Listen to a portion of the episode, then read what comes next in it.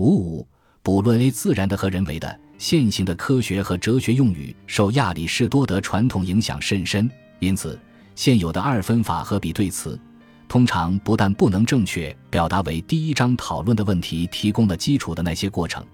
实际上他们还妨碍了对这些问题和难点本身的理解。在这一部分，我将对这种划分上的一些困难加以评论，希望多少熟悉了这些理解的障碍之后，会在事实上促进理解。我们可以从 “natural” 一词入手，它是许多争论和许多误解的起源。“natural” 这个词的拉丁语词根和它在希腊语中的同义词 “physical” 的词根，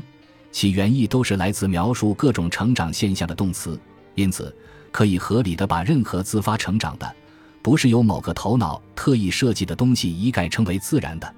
从这个意义上说，我们传统的自发演化而来的道德规范完全是自然的而非人为的，因此把这些传统规则称为自然法则也许没有什么不妥。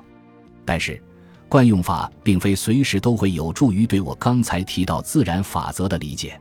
相反，它倾向于把“自然”的一词的所指局限于内在的习性或本能。它们与演化而来的行为规则相冲突。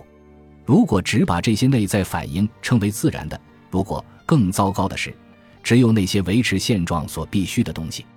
尤其是那些小群体或相互有直接接触的共同体的秩序，才被说成是好的，那么对于在服从规则以适应环境变化上迈出的第一步，即走向文明的第一步，我们便只能称之为非自然的，甚至是坏的。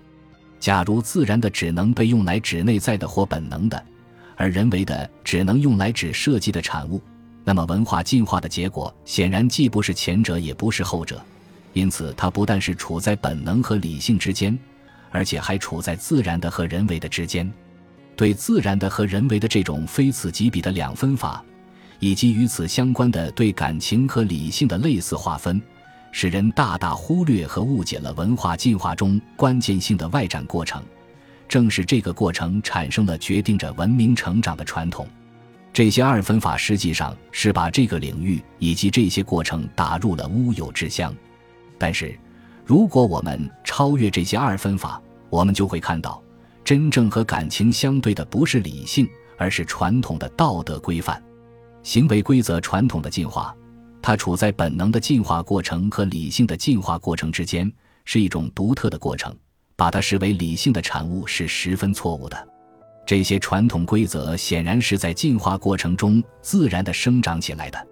生长并不是生物有机体独有的属性。从人尽皆知的滚雪球到风暴的蓄积或晶体的形成，或流沙，或山脉的隆起和复杂分子的形成。自然界充满了尺寸或结构增长的势力。只要想一下有机体之间相互关系结构的出现，我们即可发现，用“生长”一词来形容它们，不管从词源学还是从逻辑的角度说，都是完全正确的。这也就是我给予这个词的含义，即它指出现在一个自我维持的结构中的过程。由此可见，继续把文化进化和自然进化相对立，会陷入前面提到的陷阱。对自觉设计下的人为发展和以表现着不变的本能特点为由而被认为是自然的现象之间做出的非此即彼的二分法，这种对自然现象的解释，易于使人走上建构论理性主义的方向。虽然建构论的解释毫无疑问优于有机论的解释，因为它仅仅是用一个未得到解释的过程来取代另一个这样的过程，但是我们应当认识到。存在着两种截然不同的进化过程，它们都是完全自然的过程。文化进化虽然是一种独特的过程，但是它在许多重要方面仍然更像是遗传和生物进化，而不像受理性或对决定的后果之预先可知性支配的发展。人类交往秩序和生物有机体秩序之间的相似性，当然是一种常被注意到的现象。不过，只要我们无法解释自然的有序结构是如何形成的，只要我们仍缺少对进化选择的说明，我们有所意识的相似性就不会对我们有多大帮助。由于有了进化选择的认识，我们现在便掌握了普遍理解在生命、智力和人类交往关系中秩序形成的关键。其中有些秩序，就像智力中的秩序一样，有时也能够形成一些低水平的秩序，但是它们本身却不是更高层次上的秩序的产物。这促使我们认识到，在解释或说明在秩序等级中处在较低水平的秩序时，我们的能力是有限的，正像我们没有能力解释或设计更高层次的秩序一样。在对涉及这些传统术语的明确用法的一般性问题做了阐述之后，我们可以拿大卫·休谟为例，简单的指出，甚至我们的传统中最重要的思想家之一，也一直被这些错误的二分法所造成的误解所迷惑。修谟是个特别好的例子，因为他不幸为我更愿意称为自然现象的道德传统选择了“人为”的这个术语，大概是从习惯法作者的人为原因这种说法中借来的。令人啼笑皆非的是，这居然使他被当成了功利主义的奠基人。尽管他曾强调，虽然公正原则是人为的，他们却不是任意的，因而把他们叫做自然法则也没有什么不妥。他竭力维护自己，避免受到建构主义的误解，解释说，他只是假定那些想法是一下子形成的，而事实上他们是在不知不觉中逐渐产生的，如这些语句所示。修谟已很接近于进化论的解释，他甚至意识到了任何形态，除非它具备必要的生存能力和器官，它是不可能持久存在的。必须不间断地尝试一些新的秩序和经营，直到最终某种能够支持和维护它自身的秩序诞生。人也不能自以为是一切动物中的例外，在所有生物间不息的战争肯定会继续下去。有个人说得好。他实际上认识到了，在自然和人为之间还有第三种范畴，它兼有两者的某些特征，试图揭示这种自组织结构是如何由一个创造性的头脑形成的，以此来解释它的功能。这种诱惑是极大的，因此可以理解的是，休谟的一些追随者也以这种方式解释他的人为的一词，在他上面建立了一种功利主义的伦理学。按照这种学说。人是在自觉地根据道德规范的功用来选择他们。对于一个强调道德原则并不是理性的结果的人来说，把这种观点归到他的名下，看上去未免有些荒唐。但这样的误解发生在埃尔维修这类笛卡尔式的理性主义者身上是很自然的。边沁正是从他那明确的演绎出了自己的构想。虽然我们在休谟以及曼德维尔的著作里。可以看到自发秩序的形成和选择进化这一对概念的逐渐浮现，不过是亚当·斯密和亚当·弗格森首先对这种观点做了系统的运用。斯密的工作标志着一种进化观的突破，他逐渐取代了静态的亚里士多德观点。19世纪一位宣称国富论的重要性仅次于圣经的热情分子常常受到讥笑，但是他的夸张或许并不是过甚其词。甚至亚里士多德的门徒托马斯·阿奎那也情不自禁地说：“Multi utilities impedenter as omnia pacata district prohabrenter，禁绝一切罪恶，诸多义士亦将受阻。”有些作者已经承认斯密是控制论的创立者，而最近对查尔斯·达尔文笔记的研究则显示出，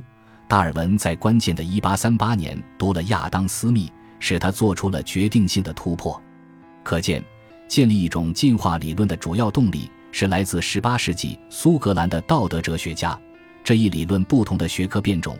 即人们现在知道的控制论、一般系统论、协同论、自动生成论等等。此外，还有对市场系统优越的自我生成秩序的过程，以及语言、道德规范和法律进化过程的理解。然而，甚至在一些经济学家中间，亚当·斯密仍然是个供人逗乐的笑柄。他们至今没有发现。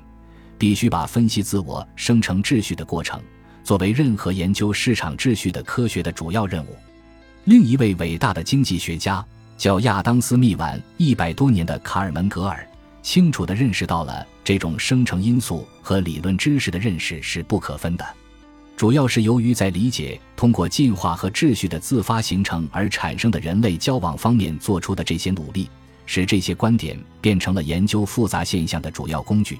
因为有关单一因果关系的机械规律已不再适合用来解释这种现象了。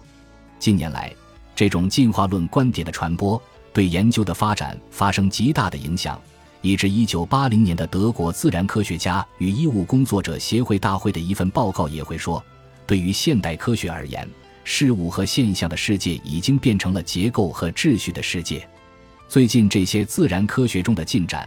说明了美国学者西蒙·帕顿是多么正确。他在将近九十年以前就曾写道：“就像亚当·斯密是最后一个道德学家和第一位经济学家一样，达尔文是最后一个经济学家和第一位生物学家。其实，亚当·斯密的地位远不限于此。他所提供的范式后来变成了许多科学工作分支的一件威力强大的工具。进化观有其人文学科的来源，最好的事例莫过于生物学从人文学科中借用词汇的情况。” genetic 这个词，如今大概已经成为生物进化理论中一个基本专业术语。在托马斯·卡莱尔把它引入英语之前，最初显然是以德语形式在赫尔德、弗里德里希·舍勒和维兰德的作品中被使用的。在威廉·琼斯于1787年发现了印欧语言的共同祖先以后，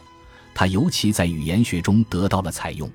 到了1816年，弗兰兹·鲍普对他做出深入的阐述时，文化进化的观念已经变成了常识。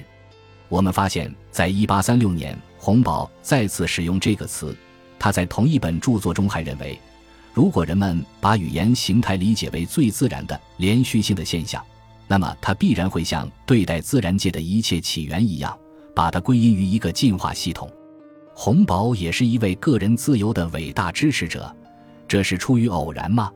在查尔斯·达尔文的著作发表后，我们发现许多法学家和语言学家抗议说，他们是达尔文之前的达尔文主义者。直到威廉·贝特森的《遗传学问题》发表之后，遗传学才迅速成为生物进化论的特殊名称。这里我们会服从贝特森为他确定的现代用法，即经由基因的生物遗传，以此把它和经由学习的文化遗传区别开来。但是这并不意味着这种区别总是可以得到明确的贯彻。这两种遗传形式经常是相互作用的，尤其是通过决定着什么可以、什么不可以由学习传递而得到遗传。